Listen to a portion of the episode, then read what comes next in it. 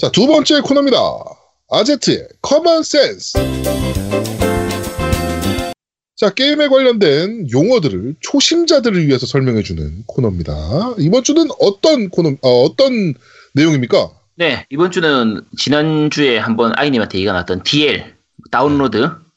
네, DLC라고도 다운로드. 하죠. 다운로드 컨텐츠. DLC는 또 다르죠. 다르죠. DLC는 네. 이제 추가적인 거고, 네. 보통 우리가 DL판 게임, 패키지판 아, 그렇죠, 그렇죠, 그렇죠. 얘기하는 그 DL하고, DLC도 나중에 좀 이따 다시 얘기를 하도록 할게요. 네. 자, 이거부터 먼저 할게요, 그러면. DL은 보통 이제 게임 을 받는 거 다운로드를 받는 모든 컨텐츠를 다 그냥 DL이라고 하는 거고 네. 흔히 말할 때 DLC는 추가 DLC 보통 얘기해서 이제 추가 컨텐츠들을 많이 얘기하죠. 얘기하는 건데 어 보통 게임 회사에서 개발을 할 때 처음부터 그냥 다 개발을 하면 좋겠지만 게임 내 요소를 다 개발하면 좋겠지만 이제 일부는 개발해두고 먼저 네. 출시를 한 다음에 이제 추가적으로 더 개발해가지고 좀 게임을 더 풍성하게 만드는 볼륨을 높여주는 이런 걸로 해서 추가적인 요소들을 나중에 따로 이제 출시를 하는 그런 추가 경우에 다운로드. 예, 그렇죠. 추가 컨텐츠 같은 경우에 옛날에는 추가 컨텐츠가 들어간 CD를 아예 따로 판매를 했었어요. 예를 들면 패키지, 그러니까 예전 카트리지 시절에 슈퍼 패미컴이라든지 요 시절에는 그런 추가 요소가 들어간 거를 한 번 하나 더 또 추가로 새로 발매하고 새로 발매하고 이런 식이었는데 지금은 이제 다운로드가 가능해졌기 때문에 젤다 같은 경우에도 대표적이고 뭐 위쳐 같은 경우에도 해자 DLC로 정말 유명하잖아요. 그렇죠. 그러니까 그런 식으로 하는 게 이제 DLC가 되는 거고 이제 오늘 얘기할 건 DL 다운로드인데 우리가 지금은 게임을 다운로드로 사서 하는 게 굉장히 익숙해요. 네. 근데 어, 자, 한 작년, 그러니까 올해는, 올해 중순쯤에 그 친구들이 우리 집에 놀러 왔었는데, 네. 와서 이제 철권하고 위닝하고 게임을 얘기하면서 이제 제가 하면서 중간중간에 게임을 바꿔가면서 하니까 그 리스트가 이렇게 있잖아요. 라이브러리가 이렇게 뜨잖아요. 네. 그러니까 옆에 친구들이 물어보더라고요. 야, 저 게임 다 할 수 있는 거냐고. 어, 다 하는 거라고. CD를 내가 안 간단 말이에요. 그냥 네. 그대로 하니까, 야, 그거 뭐 저거 어떻게 사는 거냐고. 그러니까 어떻게 하는 거냐고. 그러니까 다 다운받은 거라고 하니까, 자기들이 아, 그럼 게임기 사, 이제 사면 다 다운받을 수 있냐고. 아, 그러니까 불법 다운로드나 아니면 그쵸? 무료 다운로드 이런 걸로 생각을 하는 거죠. 그걸 생각하는 거예요. 그러니까 사실 예전에 2000년대 초반 정도까지만 해도 게임을 다운받아서 한다라고 하면 대부분은 불법 복제를 생각했어요. 그렇죠. 지금 우리가 할 때는 DL 다운로드 받는다라고 하면 대부분 다 DL판을 그러니까 이제 패키지 판이 아닌 DL판을 네. 게임을 사서 버전을 다운로드 받는. 그렇죠. 그걸 생각을 하거든요. 근데 요게 시작된 게 사실 PC판 일단 PC판에서 시작되긴 했는데 초기에는 이렇게 그 게임 자체를 통째로 다운받는 부분보다 이제 우리가 제일 기본적으로 생각하는 PC의 다운로드 플랫폼 스팀이잖아요. 네. 스팀 같은 경우에는 원래 밸브에서 그 당시에 하프라이프나 카운터 스트라이크의 그 온라인 서비스를 위해서 만들어졌던 거예요. 그렇죠. 그러니까 그다 그 당시에 우리가 스타크래프트만 생각해도 알 수 있어요. 블리자드에서 나온 스타크래프트 같은 경우에도 스타크래프트를 사면 안에 CD키가 들어있죠. 네. 요 CD키를 등록을 하면 배틀넷에 접속할 수 있었어요. 자, 배틀넷이 이제 멀티플레이를 하는 건데 멀티플레이 플랫폼이죠. 그쵸. 멀티플레이 플랫폼을 위해서 블리자드에서는 배틀넷을 이용해서 지금도 배틀넷이 있죠. 네. 스타크래프트 그래서 블리자드의 게임들은 스팀에 안 올라가죠. 다 자체 배틀넷에서만 이제 구입을 할 수가 있거든요. 네. 마찬가지로 EA 같은 경우에는 옛날엔 게임 스파이가 있었어요. 아, 그렇죠. 게임 스파이. 네, 요게 아, 진짜 오랜만에 들어보네요. 멀티플레이 할 때 그 당시에 초창기 때 그 저 뭐지? Call of Duty 앞에 있었던 거. 저거 저거 저거 저거 저거. Pacific Assault 하고 있었던 게 Medal 아, of 네. Honor. Medal of Honor. 네, 그런 쪽 게임들 하려면 게임 스파이에 접속해가지고 이제 해야 됐거든요. 정말 악명 높았던 진짜 그 관리가 엉망이었던 거긴 한데 어쨌든 그런 네. 식으로 마찬가지로 밸브 같은 경우에도 하프라이프를 산 다음에 이제 그걸 등록해가지고 온라인을 하기 위한 그런 쪽으로만 쓰다가 이제 그 안에서 자체적으로 게임을 판매를 하기 시작하고 나중에는 이제 다른 회사들의 게임들도 온라인 판매를 서비스를 시작하면서 그게 점점 커져가지고 지금의 스팀이 된 거거든요. 네. 그래서 어 근데 사실 초기에는 이게 패키지에서 옛날엔 당연히 패키지였잖아요. 네, 그렇죠. 패키지에서 다운로드 판으로 넘어가면서 조금은 반발이 좀 있었어요. 그러니까 초창기 때 같은 경우에는 많았죠. 예를 들면 많았죠. 예. 그러니까 실물로 보이는 게 아니니까. 네. 내가 보통 이제 패키지를 파- 사면 내가 소장을 하는 느낌이고 내가 샀다라는 느낌이 있는데 DL판을 사면 그냥 이용권만 사는 거기 때문에 네. 조금 이제 거부감이 있는 사람들도 많았어요. 그리고 특히 많았던 것 중에 하나는 이제 콘솔 게임 같은 경우에는 중고 시- 매매가 있으니까 네. 패키지를 사면 사고 나서 게임 다 하고 중고로 팔 수가 있는데 네네네. DL판은 중고로 나중에 팔 수가 없어. 그렇죠. 지금도 그 부분 때문에 패키지를 선호하는 분들이 많거든요. 근데 다운로드는 다운로드만의 장점이 있어요. 노우미님 생각할 때 다운로드판, 노우미님은 짜- 다운로드를 많이 사시죠? 그쵸? 대부분 다 다운로드 사죠. 네. 다운로드가 어떤 게 좋은 것 같아요? 일단은 CD를 관리할 필요가 없어요. 그쵸. 관리할 필요가 없는 게, 옛날에는 CD 잘못 관리하면 키스 나가지고 그러니까. 아예 인식 못하고 그런 경우도. 있었는데, 네, 그런 경우도 있었는데, 네. 하고 또, 네, 또 어떤 거 있어요? 게임을 갈아 끼울 필요가 없지.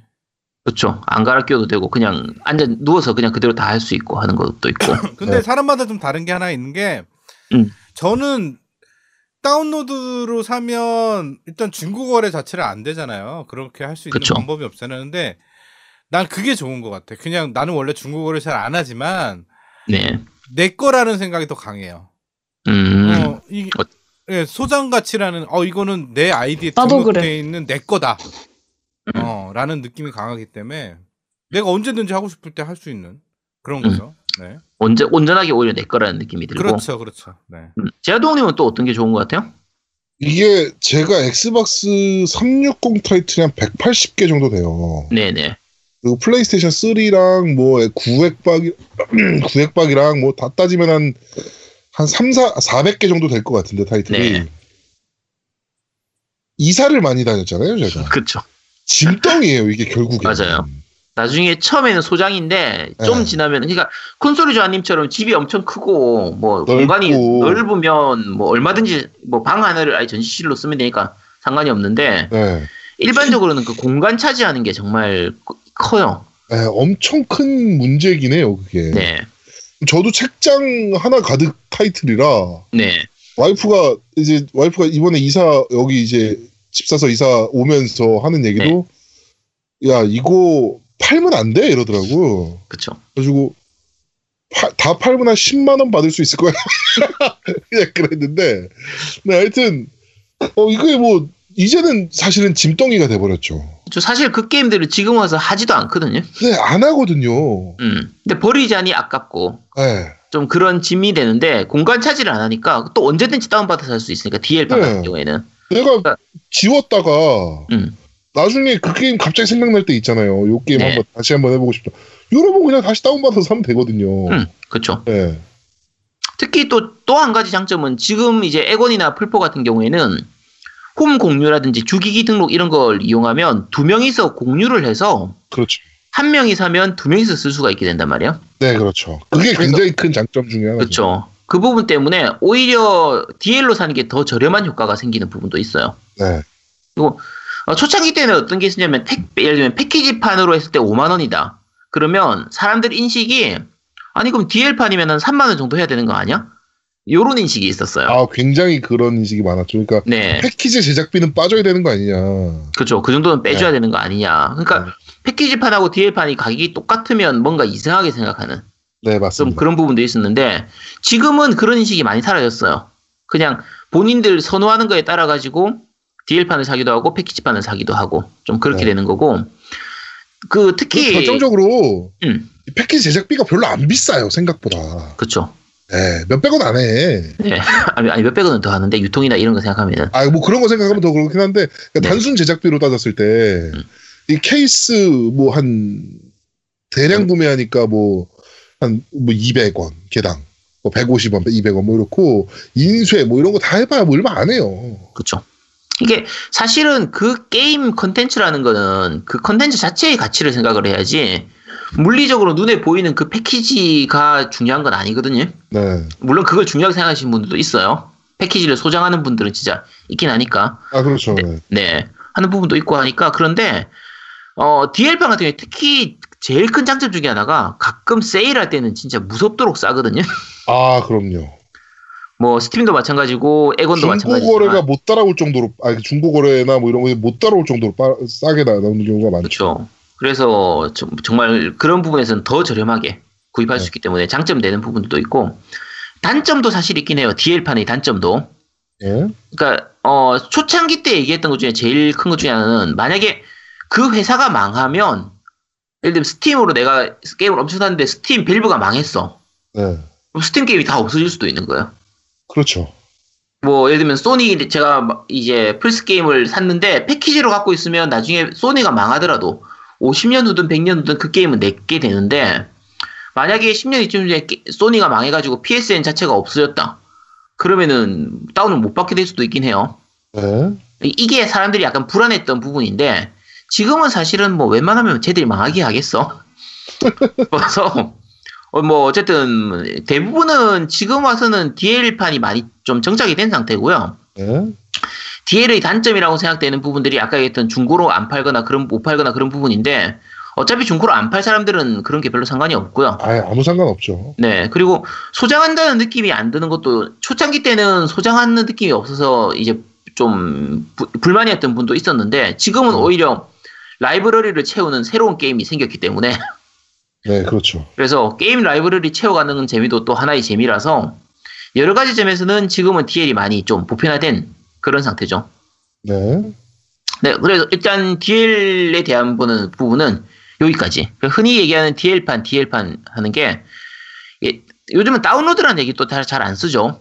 그렇죠. 느낌상, 체- 어감상 다운로드 받는다 하면은 왠지, 사실은 그게 줄임말인데, 아까 얘기한 것처럼 초창기 때 불법 복제를 좀 얘기하는 경우가 많았기 때문에, 네. 그냥 얘기할 때도 그냥 DL, 뭐야, 다운 받는다, 다운 받는다 하고, 그냥 DL판으로 산다. 이런 식으로 표현을 많이 하니까, 네. 어, 혹시라도 주변에서 그냥 게 콘솔 시장을 잘 모르거나 게임 시장을 잘 모르는 사람한테 아, 이거 때 게임 다운 받았어 하면 그 사람들이 착각할 수도 있으니까 꼭 얘기해 주시기 바랍니다. 네. 아 그리고 그 추가로 더 말씀드리면 다운로드 판에 보면 그 프리미엄 디지털 해갖고 그 DLC 포함돼서 구입하는 그런 버전들이 좀 있어요. 그래갖고 일반 판이 있고 그다음에 DLC까지 향후에 나온 DLC까지 다 포함하는 판도 있고 뭐 그 DL이 여러 가지 종류가 있는데 그거는 보시면 그 포함된 패키지 안에 포함되어 있는 정보들을 보면 볼 수 있거든요. 가끔 보면 프리미엄 판이 뭐 일반 판이랑 뭐가 달라요? 막 이렇게 얘기하시는 분들이 있는데 일단은 뭐 그렇습니다. 제 저는 기본적으로 프리미엄 판은 잘 안 사게 돼요. 왜냐하면 본 게임을 안 해보고 어떻게 DLC를 벌써 구입할 생각을 하는지. 근데 그렇긴 하죠. 네. 진짜 좋은 게임들은 DLC 포함해서 사긴 해요. 제가 원래 좋아했던 게임들은 뭐 다크 소울이나 아니면 뭐 뭐죠 그 배틀필드 같은 경우는 무조건 프리미엄 팩을 사거든요. 네. 그러니까 그 그런 것들을 잘 생각해서 구입하시면 좋을 것 같아요. 네. 네. 네. DL판에 대해서 좀 상세하게 알아본 아제트의 common sense 시간이었습니다. 내 생남 네. 자, 세 번째 코너입니다. 너 이거 들어봤어? 아니 게임의 OST를 소개해드리는 너 이거 들어봤어 코너입니다. 자, 지금 들리는 곡은 어떤 곡입니까? 아 오늘은 어 저번 주에 못했죠. 바로 그렇죠. 예, 용과 같이 극2 OST 첫 번째 트랙에 있는 곡인데 네. 아 근데 용과 같이 OST를 다 들어봤는데 사운드들이 거의 비슷비슷해요.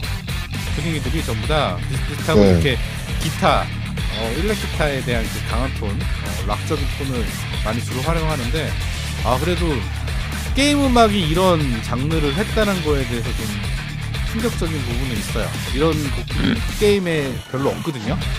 나오는 아. 네, 이런 비트를 갖고 이런 기타 연주를 주로 하는 게임들은 드- 드문데 어차피 용과 같이 극은 어떤 그런 남자의 세계를 다루는 거라서 좀 강인한 곡을 선택한 것 같아요. 네. 네. 자, 그 용과 같이 이번 극2죠? 극2 OST. 네. 맞습니다. 네.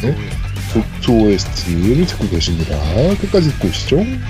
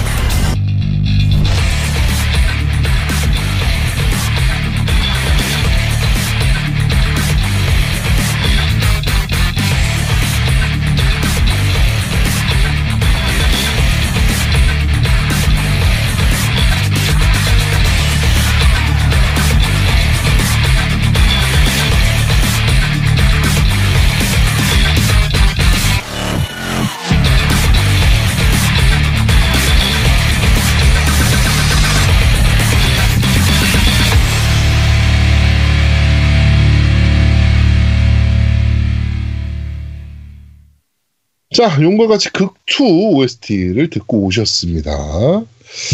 자, 어, 게임 OST를 소개해드리는 그런, 아, 그, 너희가 너희가 들어갔어. 코너는, 네, 여기까지 진행하도록 하겠습니다. 근데 코너 이름을 좀 바꿀 필요가 있을 것 같아요. 아이 때문에 너 이거 네. 들어봤어 아니?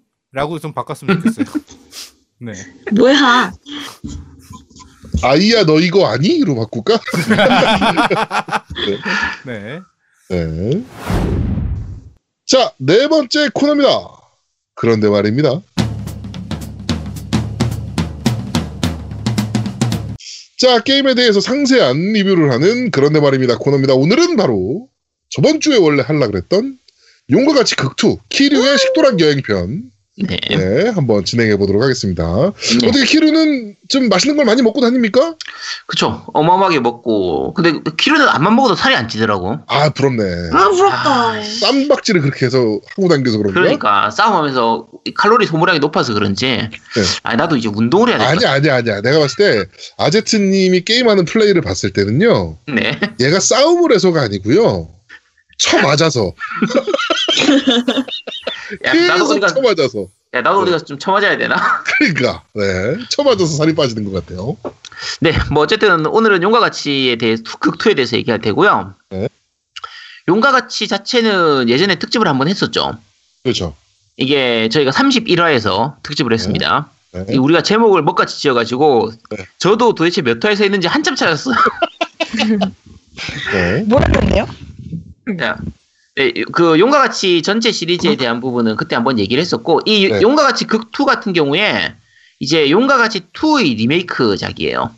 그러니까 플스 2로 나왔던 용과 같이 그 그러니까 2를 네. 그러니까 그 one을 리메이크했던 게 극이 극이고 2를 그렇죠. 리메이크한 게 이제 극 2가 되는 건데 어 기본 스토리는 용과 같이 2하고 똑같고요. 네. 약간 추가되는 요소, 마지막에 대한 부분이라든지, 그래서 그러니까 제일 큰 부분이 마지막에 대한 부분인데, 뭐 자잘한 sub quest라든지, 뭐 미니게임이라든지 이런 것들은 이제 좀 추가되는 부분들이 있었던 거고, 뭐 기본 베이스 스토리는 이제 용과 같이 그, 그 2와 기본적으로 동일합니다. 어, 이제 용과 같이 시리즈 전체에 대한 얘기는 아까 얘기한 것처럼 특집에서 이미 한번 했기 때문에, 뭐 간단하게만 소개를 하면, 지금 이제 세가를 지탱하는 주력 게임 중에 이제 하나고요. 용과 같이 네. 시리즈 전체가. 어, 기본적인 건 키류 카즈마. 자꾸 키류 키류 얘기하는데 키류 카즈마라는 야쿠자가 그 도쿄 신주쿠를 배경으로 한 그 카무 그 가부키죠. 그러니까 게임상에서는 카무로초라고 나오는데 그 누가 봐도 그냥 카부키조예요. 일본 신주쿠에 있는 카부키조 그 거리를 돌아다니면서 이제 여러 가지 사건들이 좀 일어나기도 하고 뭐 이제 어, 아까 얘기한 것처럼 먹기도 하고 놀기도 하고 뭐 술집도 다니고 뭐 그냥 그러는 게임입니다. 이번 2탄 같은 경우에는 이제 1탄에서는 이제 신주쿠만 그 카부키조만 있었는데 네. 2탄에서는 오사카의 도톤보리 그러니까 네. 게임상에서는 소텐보리라고 나오는데 그, 저, 뭐죠? 다, 저, 문어빵 그거 뭐죠? 그거? 문어불빵? 그 타코야키 타코야키. 네, 타코야키의 집안. 네네. 타코야키의 도시. 네 오- 오사카죠 네그 그게 이게 뭐지 남바였나 어쨌든 그쪽 지역을 기- 기본으로 해서 그 소텐보리를 돌아다니는 그런 게임이고요 그 지역별로 맛있는 맛, 뭐, 막, 먹거리들 좀 얘기 좀 해주세요. 맛집들 다 제목이- 나와요 제목, 제목이 식도락 여행인데. 아니 그- 목표가 뭐예요? 아, 요게 그 기본 게임은 일본식 느와르라고 생각하면 돼요.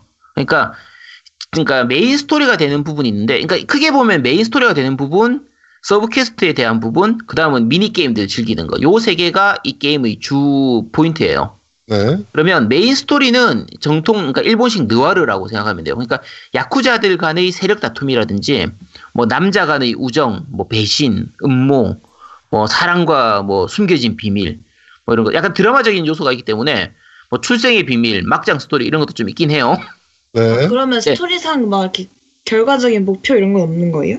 스토리 그러니까 마치 드라마를 보는 것처럼 그냥 스토리를 즐기는 거예요. 그러니까 이제 음. 싸우기도 하고 뭐 누구하고 싸워야 된다 그러면 싸우고 조폭물이에요, 조폭물. 그렇죠. 조폭을 주인공으로 해서 이제 야쿠자가 주인공이라서 그 조직 간의 이런 항쟁, 싸우는 이런 부분들을 이제 즐기는 거고 뭐 알고 봤더니 그 뒤에 뭐 숨겨진 뭐가 있었더라. 뭐 다른 놈이 또 숨어 다른 꿍꿍이를 가졌더라. 이런 식의 그를 파헤쳐가는 그런 걸 즐기 보는 게임이고요.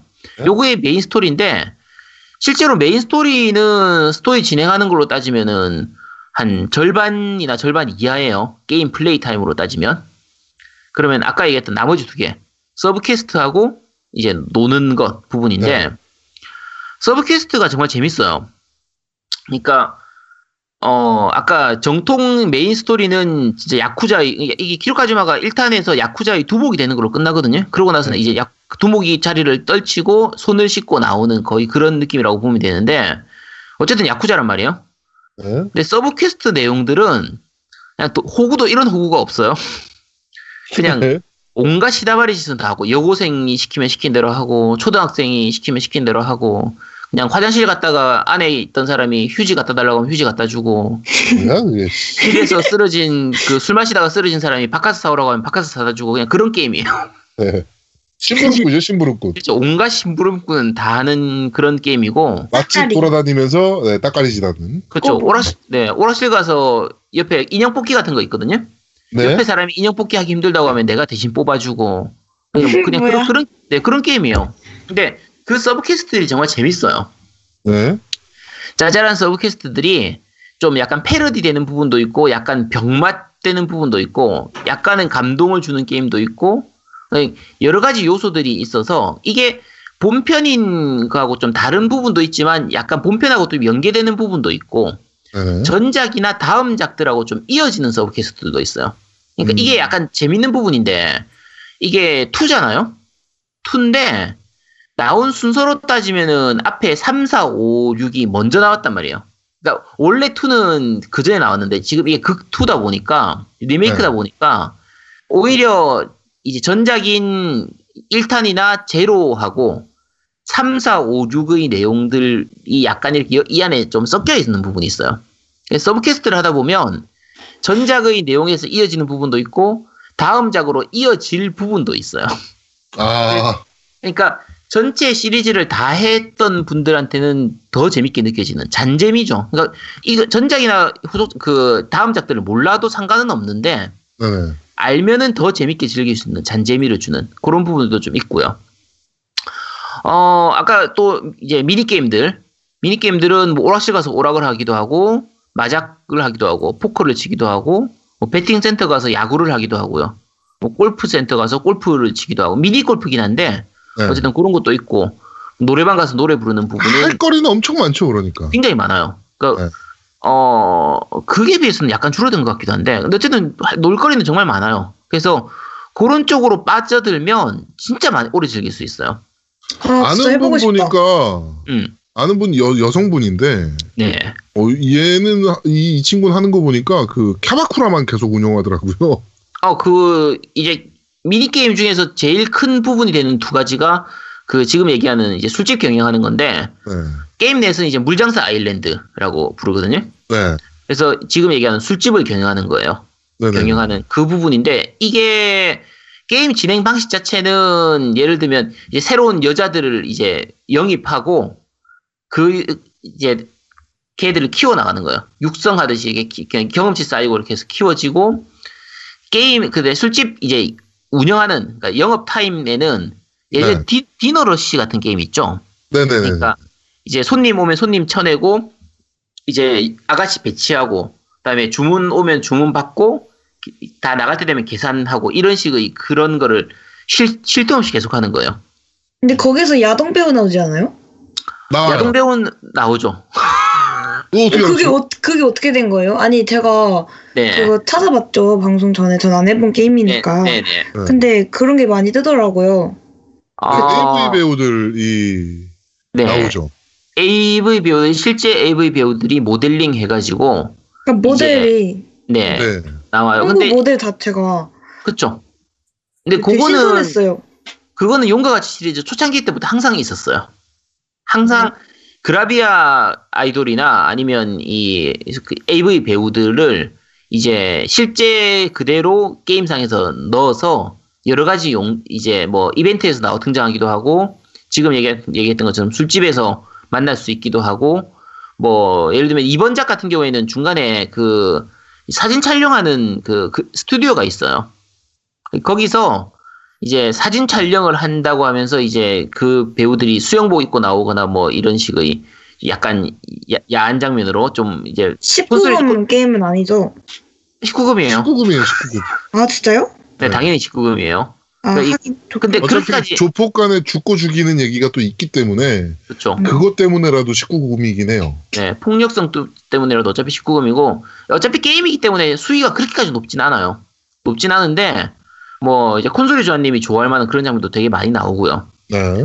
그 술집을 경영하는 도중에서 아까 얘기했던 그 AV 배우들이 뭐 벗거나 그러진 않아요. 네. 그런 건 아니고 오히려 예를 들면 손님이 이렇게 치근덕대려고 하면은 그거 이제 막아주고 이런 것도 하거든요. 네. 근데 어쨌든 술집을 경영하는 부분이 이제 하- 그 sub quest 중에 그러니까 이제 미니 게임 중에서 굉장히 주요한 요소 중에 하나고 또 다른 하나는 이제 Clan Create라고 해가지고 그 카드 모으는 게임인데 네. 어 이제 요즘 얘기한 랜덤박스 나오는 것처럼 네? 어 용과 같이 해서 원래 DLC나 이런 추가적인 부분들은 항상 무료예요. 유료로 팔진 않거든요. 네네네. 근데 거의 유일하게 유료로 들어가는 부분 중에 하나가 이 Clan Create에서의 그 카드예요. 좋은 카드들. 우리가 흔히 이제 모바일 게임에서 많이 보는 것처럼 SR 등급, 뭐 S 등급 이런 거 나오잖아요. 네. rare, normal, A, B, C 이렇게 이런 식으로 등급 나와가지고 하는데 이제 그런 것들은 좀 그런 카드들을 모아서 게임 하면서 그걸 모아가지고 그걸로 그 디펜스 게임처럼 이렇게 진행이 되거든요. 그러니까 게임 자체는 디펜스 게임이에요. 적이 몰려오는 거를 막아내는 게임인데 이제 더 좋은 카드들을 모으고 걔들을 또 성장시키면은 이제 어쨌든 게임 디펜스 플레이가 더 쉬워지니까 네. 그래서 그 부분이 이제 Clan Creator라고 해서 그 이제 진행되는 게임이 있어요. 그 요것도 파고들면 굉장히 오래 즐길 수 있는 부분이거든요. 그러니까 어쨌든 메인 스토리도 스토리지만 이 추가적인 부분들로 잔재미들이 정말 많고 네. 얘기한 것처럼 뭐 마작이든 뭐 포커든 얘기 뭐 다 오래 즐기려면 정말 오래 즐길 수 있는 어 얘기했던 노래방 부분은 그 리듬 액션 게임 리듬 게임 있죠 우리 네. 타이밍 맞춰가지고 이제 버튼을 눌러주는 그런 식으로 진행이 되는데 이 부분도 꽤 재밌어요 그래서 잔재미는 정말 많죠 많은 게임이고요 어, 완전 하고 싶다. 어이 정말 그- 재밌어요 격투를 하잖아요. 이제 뭐 미션 클리어하기. 위해서 전투. 네네네. 어 하나 여쭤보고 싶은 게 회피가 없습니까? 아씨 진짜 씨. 아 한데 그게 잘 안 되더라고 이상하게 아씨 그게 아니 그게 타이밍이 이게 그 대표적인 장면이었는데 그 네. 거구가 나와서 이게 쇼파를 들어서 이렇게 내려치는 걔는 그거밖에 안 해요. 그 쇼파를 들- 길을 막고 서서 그러니까 쇼파를 들어서 내려치는 액션만 해요. 아, 그 회피를 하려고 해도 길이 너무 좁아가지고. 이 쇼파를 들었을 때 뒤로 회피를 하면 되거든요.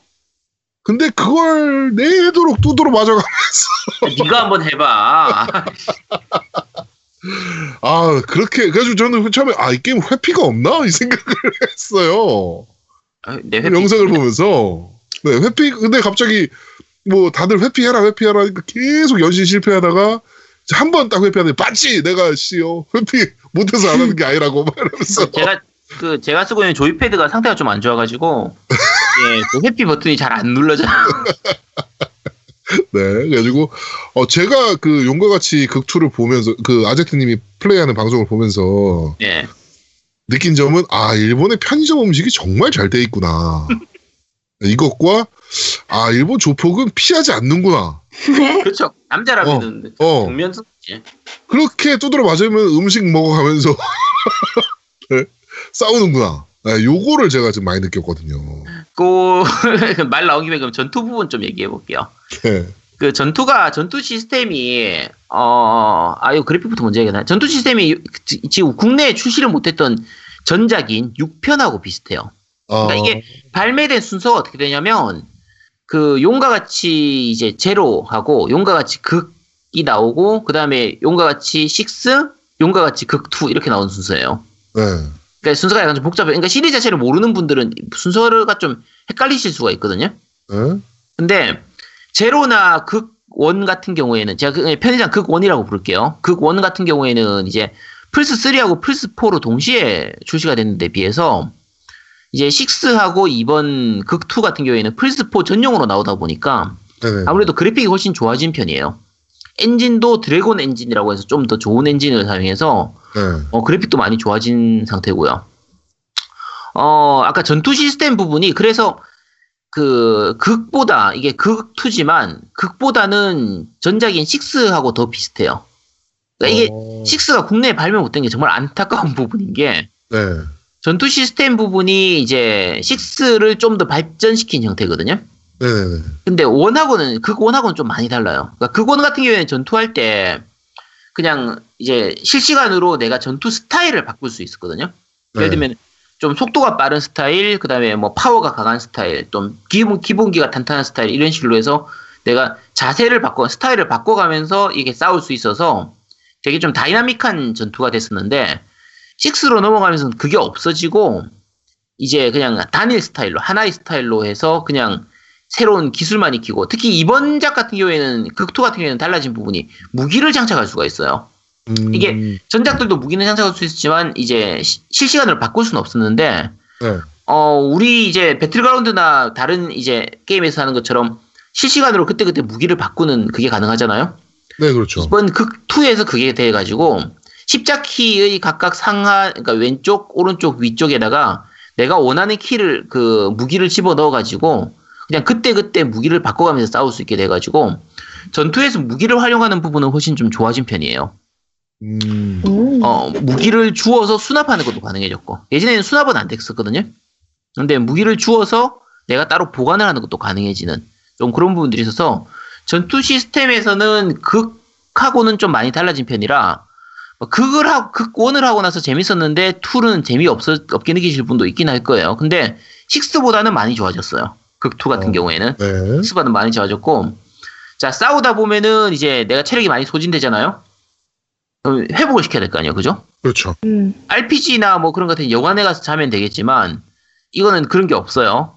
그래서 그, 안 맞고 피하면 되거든요. 아니 근데 자 얘기를 해드릴게요. 내가 왜 먹냐면 이제 물론 회복을 위해서 먹는 것도 있어요. 그러니까 네. 음식을 먹으면 회복이 돼요. 네. 어, 네, 나갔다. 회복 자, 회복만 되는 게 아니라 이제 경험치가 올라가요. 그러니까 음식을 아. 먹으면 경험치가 네. 올라가요. 그러니까 이 성장 시스템이 마찬가지로 극하고는 극이나 제로하고는 다르고 6에서 가, 져온 건데 네. 그 성장 시스템이 어떻게 되냐면 총 다섯 개의 항목이 있거든요. 네. 각각의 항목에 따라서 그 음식을 먹거나 이제 어떤 행동을 하느냐, 뭐 어떤 quest를 끝내느냐에 따라 가지고 이 다섯 가지 항목에 대해서 일정 수치만큼 경험치가 올라가요. 어, 여기서 얻은 경험치를 가지고 새로운 skill을 얻거나 아니면 내 뭐 힘을 강화시킨다든지 뭐 방어력을 올린다든지 네. 뭐 체력을 올린다든지 이런 부분들을 그 경험치를 통해서 캐릭터를 성장시키는 거예요. 자, 그래서 음식을 많이 먹으면은 캐릭터가 많이 성장되는 거죠. 네. 야, 그래서 먹는 거야. 살짝 비겁한 변명인 것 같긴 한데. 네. 아니, 어, 그러기엔 아니까. 너무 많이 먹더라고. 아니 그 수- 많이 성장해야 되니까 애가 레벨업을 많이 해야 될 거 아니야. 어, 그러니까 전투 중에. 싸우는 시간보다 밥 먹는 시간이 훨씬 길어. 아니 다 먹고 살자고 하는 짓인데 그럼 야 맨날 쌈박질만 하고 어떻게 살아? 사람이 먹고 살아야지. 야 사람이 싸우는 시간이 많겠어요? 먹는 시간이 많겠어요? 아, 물론 먹는 시간이 많죠. 그러니까 먹는 네. 시간이 많아야 된다니까. 근데 막 그래픽이 좋다 그러셨는데 제가 봤던 영상이 그거였거든요. 그 야동 배우들이 인터뷰하는 그런 거였는데 예. 되게 여자 배우들은 못 살린 것 같아요. 콘솔이 조아님은 공감하시겠죠? 그렇겠지. 어, 공감하겠죠. 그 역대 시리즈 중에서는 되게 잘 살린 편이에요. 아 그래요? 네, 음. 역대 시리즈 중에서는 굉장히 괜찮은 편이고 음. 어, 수- 그 이제 실사로 나오는 부분도 있고요. 아, 그다음에 예, 그 아까 이제 술집 경영하는 부분에서는 이제 그냥 모델링 된 거고 아까 사진 촬영해야 하는 부분은 실사 이제로 나오는 건데 그게 두 명밖에 없어요. 이거 좀 약간 숫자가 좀 적어서 약간 아쉽긴 하지만 전체적으로 화질이나 이런 것들은 괜찮은 편이에요. 괜찮은 편이고 어 여자 캐릭터들 어차피 이게 뭐 여자 캐릭터 보려고 하는 게임은 아니니까 아, 근데 저는 나- 진짜 그 부분에 약간 좀 충격받았었거든요. 그렇게 아 개방적인 일본의 그런 네. 거에 처음 알아가지고 네네. 음. 일본에서 그러니까 우리나라 같은 경우에는 예를 들면 이제 야동 배우다 이러면은 진짜 숨어서 살 것 같고 이렇지만 일본은 실제로 그런 사람들이 사회 그러니까 야, 그 활동을 많이 해요. TV에도 많이 나오고요, 실제로. 네, TV에도 많이 나오고. 영화 촬영도 많이 해요. 그 완전 그쵸. 신세계였어. 네, 그러니까 뭐 제가 멋있어. 예, 개인적으로 좋아하는 게 아오이 치카사 같은 경우에는 국내에 와서 국내에서 영화도 찍었었거든요. 네, 그렇죠. 그리고 일본 내에서도 여러 가지 활동들을 많이 하고 하기 때문에 어, 우리나라하고 문화가 조금 다르기 달라서 그런 부분일 거예요. 그것도 그거고요. 또 음. 한국에서 CF 모델로 쓰는 경우들도 간간히 있어요. 그쵸? 네, 그 옛날에 소라오이가 네. 그 게임 뭐였죠? 아씨 그 많이 들어본 사람이다. 온라인 게임 하나를 CF를 찍기도 했었고요. 이번에 삼국지 라이브라는 오- 그 게임은 네. 어 모바일 게임인데 아스카 키라라가 네. CF 모델로 나오기도 네네. 했었어요. 네네네. 그러니까 이런 식으로 또 한국에서 또 써요. 그쵸? 음. 키라라도, 그- 키라라도 이번에 들어있었죠? 네. 네. 음. 근데 저는 뭔가 게임하면서 막 되게 감탄을 많이 하거든요. 어떻게 네. 이렇게 발달했지 기술이 이렇게 발, 감탄을 할 때가 많은데 근데 뭔가 유독 인물 묘사는 별론 것 같아요. 오, 그건 아니에요. 이거, 아 그래요? 용과 같이 시리즈 같은 경우에는, 어, 특히 이번 작 같은 경우에는 이제, 그러니까 가상의 인물도 있고, 그러니까 주인공인 키류 카즈마, 그러니까 카즈, 그, 카즈마라든지, 이제, 마, 그, 마지마나 이런 캐릭터들은 이제 만들어진 캐릭터이기 때문에 좀 그런데, 요, 이쪽은 사실은 모델링이 더 좋긴 해요. 더 좋긴 한데, 대부분 엑스트라로 나오거나 적으로 나오거나 뭐 이런 캐릭터들이 대부분 실제 있는 사람들의 얼굴을 face scan 해가지고 그대로 사용하거든요. 네. 근데 그런 표정이나 이런 부분들이 굉장히 잘 연, 잘 돼 있는 편이에요. 이번 작 같은 경우에는. 그건 그런데 뭔가 약간 음. 그걸 되게 실사처럼 그걸 연출하잖아요. 네. 전, 저는 그거 라오어 했을 네네. 때 생각한 건데 뭔가 네. 이게 되게 되게 되게 다 좋은데 뭔가 음. 어색한 느낌이 자꾸 들어가지고 어, 그 부분은 일장일단 있는 거예요. 그러니까 라오 같은 경우에는 실제 인물을 뭐 하긴 하는데 그 이쪽 이쪽은 숫자가 훨씬 많으니까. 그리고 메인 주인공들의 얼굴이나 이런 것들은 결코 떨어지지가 않아요. 음, 그러니까 키류라든지 마지막 이런 쪽의 그 모델링이나 이런 것들은 연출이나 그러니까 그 이제 cutscene에서의 화면들도 그렇고 네. 별로 떨어지지가 않아요. 굉장히 좋은 편이에요. 라오하고 비교하면 안 돼요. 근데 네. 안 라오는. 너무 네 너무 넘사벽이라 네 그렇고 어 근데 이 스토리 자체가 사실 좋아요. 이 같이 시리즈 같은 경우에는 전작들도 그렇고 어이 뭐 다 그 스토리 전체적인 부분은 용과 같이 특집을 보- 들으시도록 하시고 개인적으로는 1편의 스토리가 제일 뛰어났고 났고 2편이나 뭐 그 뒤에는 다 고만고만한 편이긴 한데 나쁘진 않았어요. 항상 용과 같이 시리즈는 제가 실망한 적은 별로 없으니까 6편 같은 경우에도 이제 스토리에서 좀 문제가 있는 부분 때문에 국내에서 발매가 못 되긴 했는데 무슨 문제요? 어 우익 논란이 좀 아, 있었어요. 우익 논란이 좀 음, 네네 그 부분 때문에 발매가 좀 못 되긴 했는데 스토리 면에서는 크게 문제는 없고요. 어 물론 이제 스토리상 좀 약간 개연성이 없는 부분이나 막장으로 가는 부분도 있긴 해요. 그러니까 예를 들면 도쿄 신주쿠 한복판에서 막 전투 헬기가 날아다니고 폭탄이 터지고 막 그래. 그럼 도대체 경찰은 뭐 하는 거야? 근데 이런 뭐 조폭이 다 그렇지요. 조폭 영화 뭐 그런 거. 아니 다 그렇진 않아요. 실제 조폭이 그렇진 않은데 근데 어쨌든 음. 그거는 뭐 게임이니까 전반적으로 뭐 스토리는 괜찮은 편이에요. 괜찮은 편이고 어 스토리는 스포가 있기 때문에 제가 말씀은 안 드릴게요. 어 깊이 있게 얘기는 안 드리고 그냥 아까 얘기했던 키류 카즈마인 주인공이 그 오사카하고 이 신주쿠를 돌아다니면서 그 오사카 이쪽은 카즈마 키류 카즈마는 이제 동경 쪽에 있으니까 이제 관동의 관도 이제 동경 있는 쪽이 관동이라고 부르거든요. 간토라고 부르는데 관동의 용이 되고 오사카 소텐부리에 있는 쪽에는 간사이의 용이라고 하는 라이벌이 있어요. 네. 그래서 이 두 명의 용이 그러니까 류지라고 하는 했나? 하여튼 걔가 있는데 이 둘이가 서로 싸우는 라이벌 구도에서 싸우는 그런 부분이 이제 메인 스토리가 되고 약간 특이한 게 한국 조직으로 진권파라는 그 한국 조직이 등장해요. 그렇죠. 그래서 어 맞아 이- 봤었어. 네, 그래서 한국 캐릭터들이 조금씩 약 나오거든요. 근데 뭐 오. 크게 비- 많이 비중이 있는 건 아니고, 그러니까 그 진권파의 뭐 후예라고 해야 되나 어쨌든 그런 사람들이라고 하는데 그냥 다 일본어 쓰고 일본말 하고 그냥 일본 사람이고 이렇기 때문에 뭐 그렇게 그 크게 문제가 있거나 뭐 한국이 약간 나쁘게 표현됐거나 그런 거는 많이 없어요. 그냥 네. 적당한 캐릭터로 나왔을 뿐이다 정도니까 거기에 대해서 거부감 가지거나 그러실 필요는 없고요. 중간에 이거 같은 경우에도 이제 그 발표회 할 때 조금 문제가 있긴 했었는데 게임 자체에서는 전혀 문제가 없으니까 그냥 그대로 하시면 되고요. 예? 아까 얘기한 것처럼 스토리상으로는 전작을 좀 해봐야 돼요. 그러니까 이게 투기 때문에 최소한 극은 하셔야 되고요. 극을 안 해본 사람이 이 극투를 하진 않을 거라고 생각을 해요. 근데 극은 네. 최소한 해보셔야 되고 가능하면 제로도 하시는 게 좋아요. 그러니까 뒤에 제로도. 네, 3, 4, 5, 6은 차라리 안 하셔도 되는데 예. 그 용과 같이 제로가 이제 극의 이전 이야기를 그리거든요. 그래서 키류 카즈마하고 아까 얘기했던 마지막 두 사람의 그 얘기를 그리는데 요 그 극2를 할 때 중간중간에 그 제로의 얘기나 특히 이제 이그 극 2로 되면서 원래 2에서 리메이크가 되면서 마지막라는 캐릭터의 그 스토리가 좀 많이 추가가 됐거든요. 네네네. 근데 요 추가된 부분이 제로를 좀 해봐야 제대로 즐길 수가 있는 부분이에요. 그래서 만약에 지금 용과 같이 시리즈를 전혀 안 해본 분이 이걸 이 극투에 대해서 흥미를 가지신다고 하면 어 전작이었던 극하고 제로가 지금 요즘 가격이 많이 저렴해진 상태니까 DL판도 지금 할인도 하고 많이 저렴했던 걸로 기억하거든요. 네. 거의 한 2만 원 초반대에 구입하실 수 있으니까 극하고 제로 두 개를 먼저 즐기고 2편을 하시도록 하고요. 극하고 제로를 이미 즐기신 분은 제가 얘기 안 해도 이미 다 했을 거예요. 그렇겠죠. 네. 네, 다 했을 테니까 어, 그대로 즐기시면 됩니다. 즐기시면 네. 되고요. 어, 스토리나 뭐 이어지는 거는 대강 뭐 그 정도만 말씀을 드리면 될 것 같고 그래픽도 아까 다 말씀을 드렸고요. 그래픽도 전반적으로는 다 괜찮은 편이에요. 괜찮은 편이고 특히 6 같은 경우에는 주요 캐릭터 중에서 몇 명이 연출이나 아까 그 아이님이 좀 face가 좀 별로다 이런 거 얘기하셨는데 6는 좀 많이 별로였어요.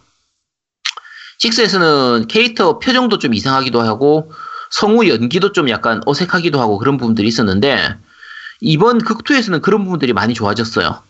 그래서 음. 표정 연기도 좀 많이 괜찮아진 편이고 성우들의 목소리 연기도 좀 많이 좋아진 편이라서 네. 좀 좋고요. 어 사운드 부분도 이제 아까 노미님이 이제 이번에 이번 주에 그 너 이거 들어봤어에서 보여줬겠지만 보컬곡이라든지 뭐 중간에 삽입되는 삽입곡이라든지 뭐 타격 시의 효과음이라든지 그다음 또 그 sub quest 이런 거 할 때 중간 중간에 분위기에 맞춰서 약간 이렇게 좀 개그스러운 장면이 나오 드러나는 게 있어요. 네. 뭐 만담 보는 것 같은 이벤트 그런 부분들에서는 좀 약간 가벼운 음악이 나오기도 하고 해서 상황에 맞게 이렇게 밸런스가 되게 사운드 밸런스가 되게 좋은 편이에요. 잘 잡힌 편이고 전반적으로는 저는 용과 같이 시리즈를 워낙 좋아하기 때문에 꼭 구입해 보시기 바랍니다. 이거 정말 재밌는 게임이에요. 네. 이거 너무 잘 어울려요 아제트님이랑 용과 같이. 아 그쵸 키주하고 저하고 좀 많이 닮았죠. 아니요 아니요. 말도 안 돼. 예. 처음 맞는 역할로. 그래서 그 용과 같이의 제목은 약간 용 같은 깡패란 뜻이에요? 어, 두 가지 중의적인 표현이에요. 그러니까 용과 함께라는 의미도 되고요. 용처럼이라는 의미도 돼요. 왜 용과 네. 함께란? 그러니까 그게 일본어로도 류가 고토쿠가 되는데 그 같을 여자를 쓰거든요. 네. 근데 가- 가- 이 한자로 같을 여자라는 그 단어 자체가 그 두 가지 의미를 다 가지고 있어요. 용처럼 이런 의미도 되고 용과 함께 더불어 이런 의미도 돼서 어이 게임 자체가 아마 두 가지 의미를 같이 가지고 만들어진 걸로 보여요. 음 보이고 음. 그렇군. 네. 그럼 일단 용은 아까 몇번 얘기한 것처럼 키류의 류자가 용자기 때문에 그리고 네. 등에 용문신 있어요. 그래서 대놓고 용이거든요. 네, 그래서 용이라는 거는 이제 키류를 의미하는 거고요. 어, 함께는 그냥 뭐 그런 의미로 생각하시면 되겠죠. 음. 아이님 자. 해보, 해보고 싶어요? 어때요? 네, 제가 깡패들을 좋아해요. 그러니까 깡패들 좋아하는 게 아니라 깡패 영화 같은 거 보면 약간 그 카타르시스라고 하죠.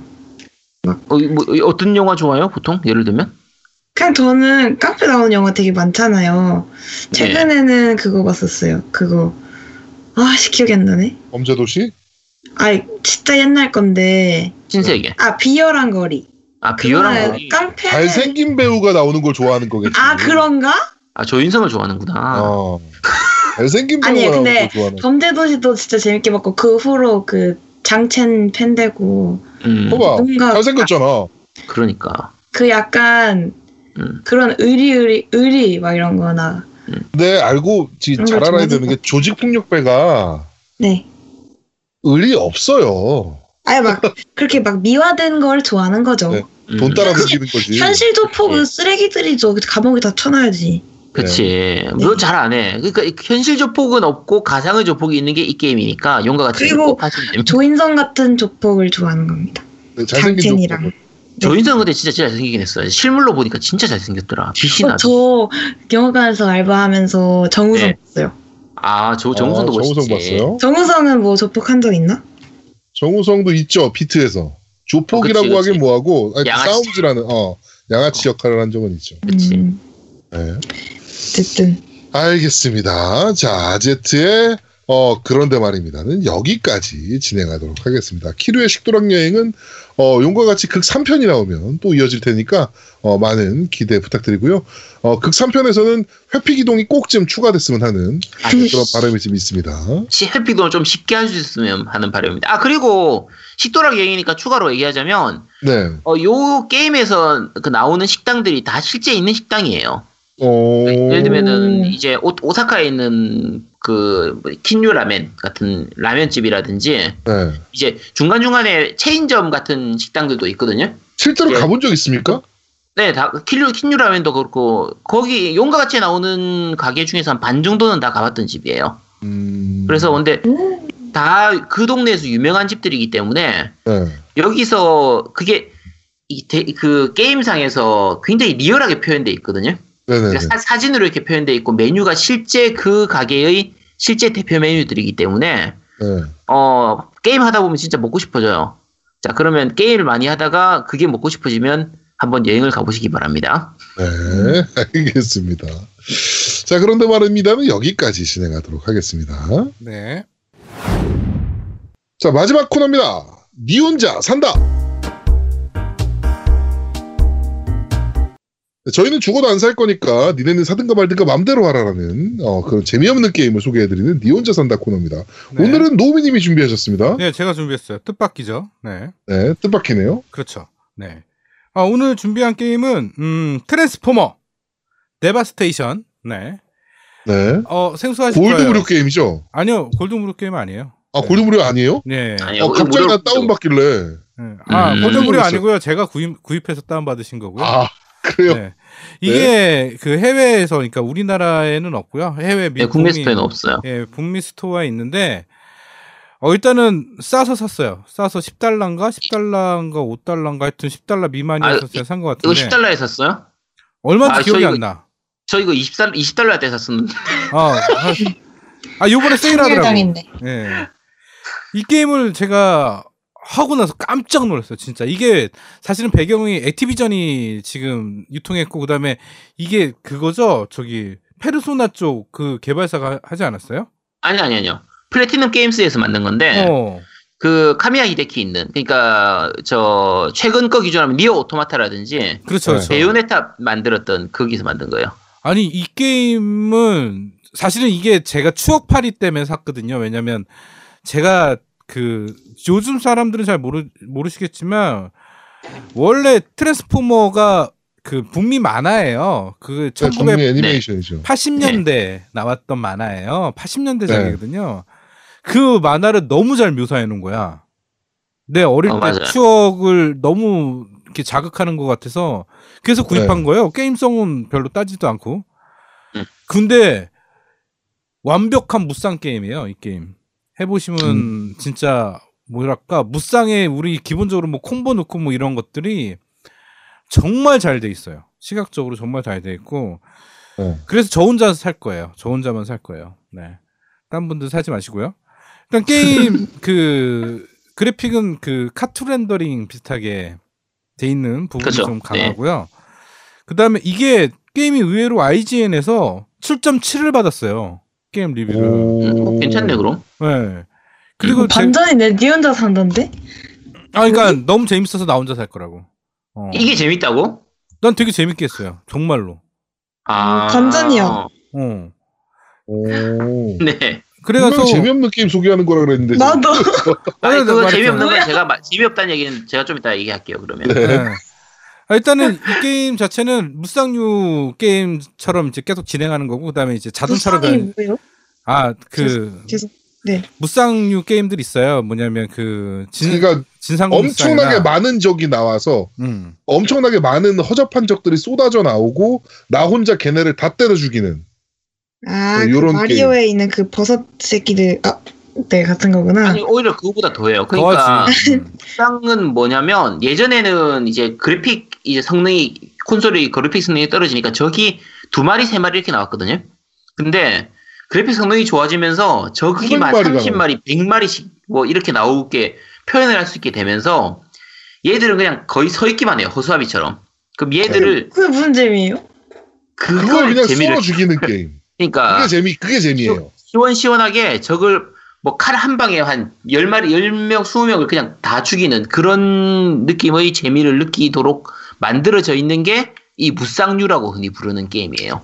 음. 뭐 한자예요? 아 대표적인 게그 네, 무쌍은 한자 삼국 무쌍이라서 어, 삼국 무쌍. 그러니까 요- 음. 요런 시, 스타일을 처음 만들었던 게 삼국 무쌍이라는 게임이거든요. 플스 2에 나왔던 게임인데 그렇죠. 네. 네. 이 게임이 성공을 하면서 그 뒤로 이런 류의 비슷한 게임들이 많이 쏟아졌었어요. 많이 나왔죠, 많이 나왔죠. 그 네. 아이, 아이양이 좋아하는 그 뭐죠 그 원피스도 무쌍 원피스 있어요. 원피스 무쌍 있어요. 어, 무쌍, 그러니까 저 해적 무쌍 있죠. 음, 해적 네, 원피스 무쌍. 해적 원피스 해적 무쌍. 네. 음, 하여튼 무쌍용 게임인데 일단은 기본적으로 combo가 이제 때리면서 마지막에 그 자동차로 변신해서 들이박는 기술이 있어요. 음. 네. 그쵸. 그런데 그 느낌이 너무 좋더라고 나는. 그 다음에 이제 그 뭐죠 무쌍에서 피살기 비슷하게 나가는 것들 있잖아요. 그런 것도 네. 똑같이 구현돼 있어요. 그래갖고 음. 그 왼쪽 스틱과 오른쪽 스틱을 동시에 누르면 그 각각에 있는 캐릭터 캐릭터가 총 4개밖에 안 되지만 그 캐릭터의 그 어떤 필살기 기능들이 나가고 그다음에 그냥 기- 길 그냥 안내하는 대로 그냥 쭉 가는 그 그런 게임 방식인데 어 저는 상당히 이게 타격감도 있고 어 잔재미도 있고 나름 괜찮게 했어요. 완전 예상 밖이네. 음. 지금 몇 시간 정도, 몇 시간 정도 했어요? 저 한 2시간 정도 했어요. 2시간 정도 그거 하고. 지나고 나면 정말 짜증나죠. 근데 이제 그 지겨워요. 식사, 식상해서. 어, 그 얘기를 내가 하려고. 그런데 음. 두 시간 동안 하면서 계속 이게 반복이더라고. 더 이상, 네. 그러니까 딱 10분 안에 모든 기술을 다 알려주고, 10분 후에는 그냥 그, 쉽게 말해서 그, 또 무기들. 무기들 파밍이나 이런 것들 위주로 하는 것 같은데, 어, 일단은 그 다음에 10분 후에 뭐 새로운 것들이 안 나타나요. 기술들이나 뭐 이런 것들이. 그러니까 10분 안에 다 가르쳐 주는 것 같아. 근데 저는 네. 나름 괜찮은 것 같아요. 그냥 killing 게임으로 나쁘진 않은 것 같더라고. 10달러에 샀으니까.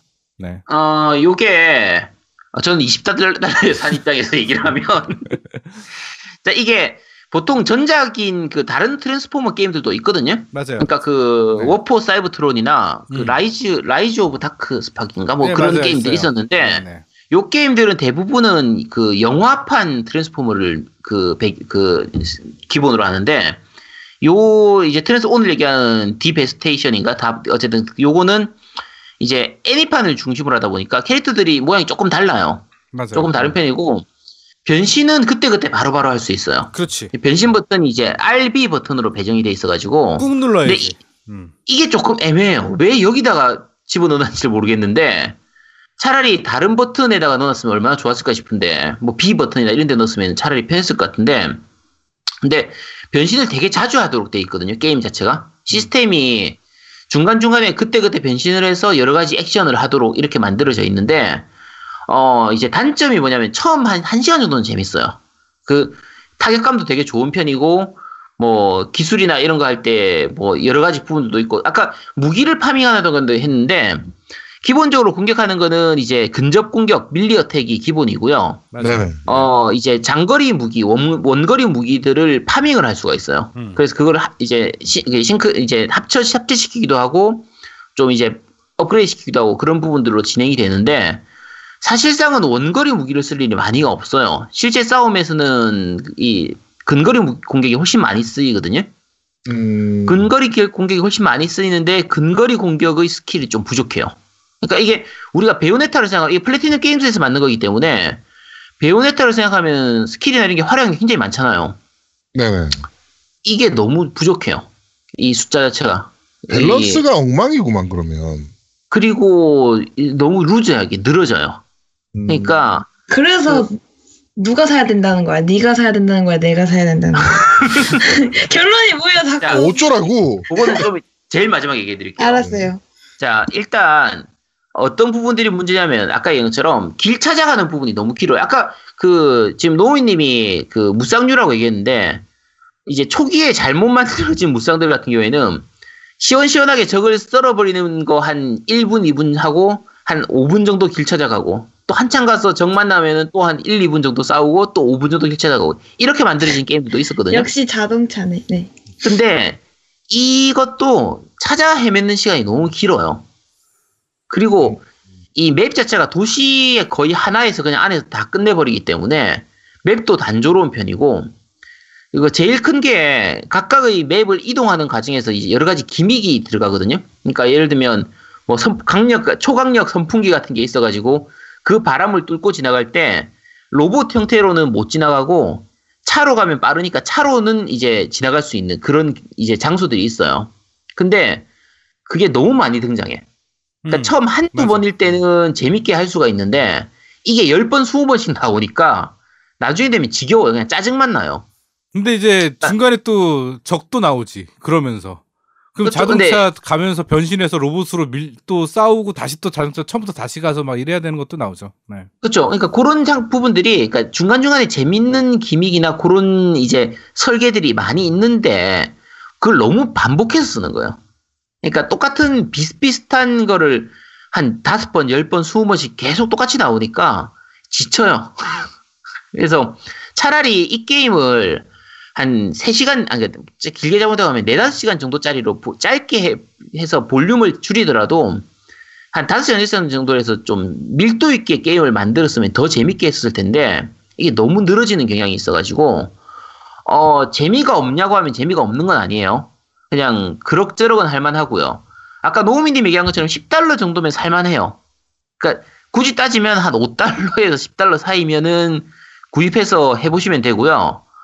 어, 그냥 그 정도 가격이면 하세요. 그리고 트랜스포머 좋아하시면은 해보시면 되고, 말씀드린 것처럼 그 영화판이 아니라 애니판이기 때문에, 어, 좀 그쪽 생각하면, 영화판이 그 박력이 있거나 이런 거 생각하면은 조금 부족한 부분도 있고, 그래픽도 약간 얘기를 해야 되는데, 이게 원래 처음에 아마 360으로 나왔던 걸로 기억해요. 360하고 동시에 나온 건지 360으로 먼저 나왔는지 모르겠는데, 아니 이거 네. 2015년에 나온 작품이에요. 근데 그래픽이 많이 떨어져요. 그래픽이 죽었다 깨어나도 좋은 그래픽이라고는 뭘 말 못하겠고 네. 텍스처나 이런 것들도 거의 360 게임이라고 해도 믿을 만큼 좀 그렇게 그래픽이 좋지가 않아요. 네네. 좀 너무 대강대강 만든 그러니까 성의 없이 만든 부분들이나 이런 것들 object나 이런 것들도 진짜 너무 스- 진짜 똑같은 거 계속 반복해서 나오는 부분들도 많고 약간 성의 없이 만든 느낌이 좀 많이 있는 게임이거든요. 그래서 제 기준으로 하면 음, 자 7달러 자 7달러 이하면 사죠. 7달러 이하면 아니 근데 나는 아제트님이 얘기한 거랑 좀 반대인 게 그래픽도 난 나쁘지 않았거든. 그냥 보는 이게요? 관점의 차이가 좀 있는 것 같은데 네. 내가 에곤 X로 해서 그러나? 하여튼 아니 나도 이건 엑스로 하지. 그러니까 나는 이거 그래픽 나쁘다는 생각 별로 안 했어요. 아, 이걸 보고 한. 음. 자, 네. 어, 제가 오늘 저녁에, 아, 이- 요 방송 올라가기 전에, 그 유튜브로 제가 잠깐 짧게 플레이한 거를 영상을 어, 올리도록 하겠습니다. 좋아 좋아 좋아. 네. 좋아. 한번 보고, 음. 야, 이걸 보고도 사고 싶다. 그러면 구입하시도록 하세요. 근데 이게 제가 궁금한 게 플레이 타임이 얼마나 되는 거예요? 아직 얼마나 될지 모르겠어요. 모르지. 제가 아직 끝까지 못했어요. 나도 끝까지 못했으니까. 그러니까 이게 네. 너무 지겨워가지고, 그러니까 그 초반에 조작이나 이런 게 약간은 어려운 부분도 좀 있어요. 그러니까 이게 그러니까 우리가 하기에는 괜찮은데 이게 우리 애가 트랜스폼을 되게 좋아하거든요. 네. 그치, 그래서 그치. 애가 애들이 좋아해서 알- 사, 어, 애들은 네. 아니야. 어. 애들이 좋아할 것 같아서 샀는데 우리 애가 한 30분 하고 더 이상 안 해요. 어. 그래서 그러니까 애들이 하기엔 약간 어려운 부분도 있고 아까 길찾기 부분이 약간 헤매게 돼 있어요. 네. 그러니까 지, 지도가 좀 이렇게 깔- 깨끗하지가 못해가지고 아니 근데 나는 한 번도 안 헤맸는데 두 시간 동안?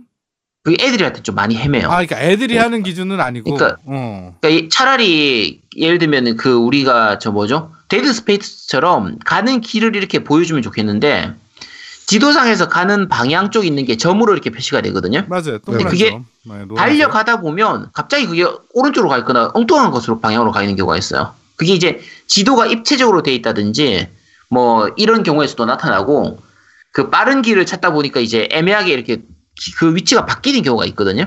네. 어쨌든 애들이 할 때 조금 힘들어 하더라고요.